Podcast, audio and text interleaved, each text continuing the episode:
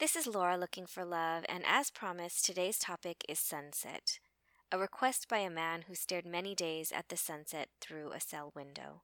And as I began to contemplate on this concept, news broke out this week of fashion designer Kate Spade's passing by an apparent suicide. And suddenly, two seemingly opposite worlds intersected in my mind. Over the past several weeks, I've been speaking to the oddball, to the misfit, to the marginalized, and not only to the obvious in these categories, but to us as a collective, the oddball inside of us, the misfit inside of us, and the marginalized inside of us. We are a spectrum of identities and feelings, and sometimes what we show outwardly contrasts greatly to the multiple pieces inside of us that make up the whole. And the struggle is often in packaging ourselves to present to the outside world. So, to the man who chose to focus his attention every day on sunset, it was a decision toward life. When faced with physical confinement and physical imprisonment, we are left stripped of distraction, and our perception becomes our savior. Perception is so often dismissed as a non reality because it isn't physical or tangible. But to get through this life, we need much more than the physical. We need our perception to include the big three our faith, our dreams, and love. And when we can focus on the things that connect us to the big three, like sunset, then we are one step ahead of the game. Most of us take for granted the sunset. We have lived through thousands of sunsets in our lifetimes, yet rarely do we sit and watch. Why would we? When we have responsibilities, work, stresses, obligations, distractions, all of life's addictions. But to look at a sunset can remind us of letting go of this day, of the past, and can remind us that today's end is an opportunity for a new beginning. And that is just one thing. It can tell us a million different things depending on where we are and what we're looking for. The sunset holds answers that are different for different people, yet those differences do not make them unreal. Kate Spade lived a luxury lifestyle and was respected by thousands of people for her creativity and her status as a fashion icon. She was one of the few who, quote unquote, made it by creating a successful fashion brand, making a lot of money, and being seen and respected by mainstream America.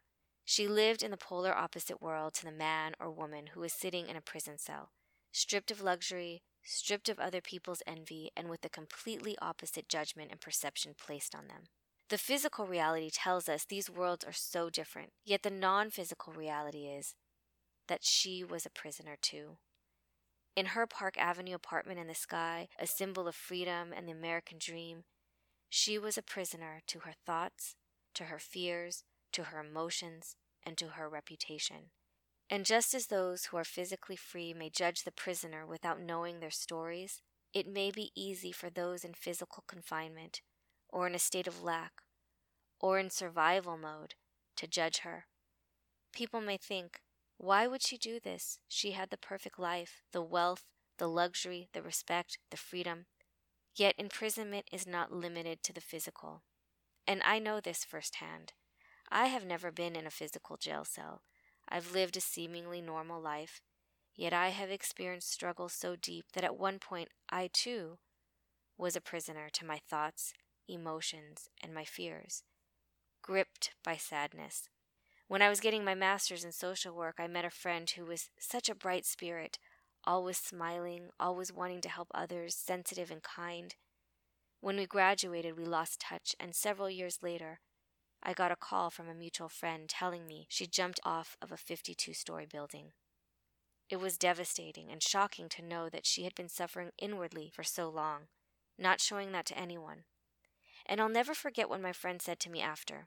I'm so shocked. I never thought that she would do anything like this. If anything, I thought it would have been you.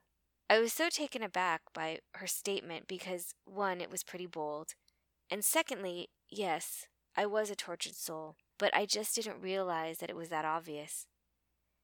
But in the end, the reality is that the tragedies in life can be the tragedies for any one of us. None of us is immune to the daggers of life. There is a war going on right now on the planet, not a physical one, but one of spirit. And if we want to be the ones left standing, We must go way beyond the importance we place on this physical world. We must go beyond. And if it means creating an imaginary world where we keep our dreams safe, then we create it. And if it means that we do things differently, even though the majority may judge, then we do it. And if it means looking at the sunset, then we look at the sunset.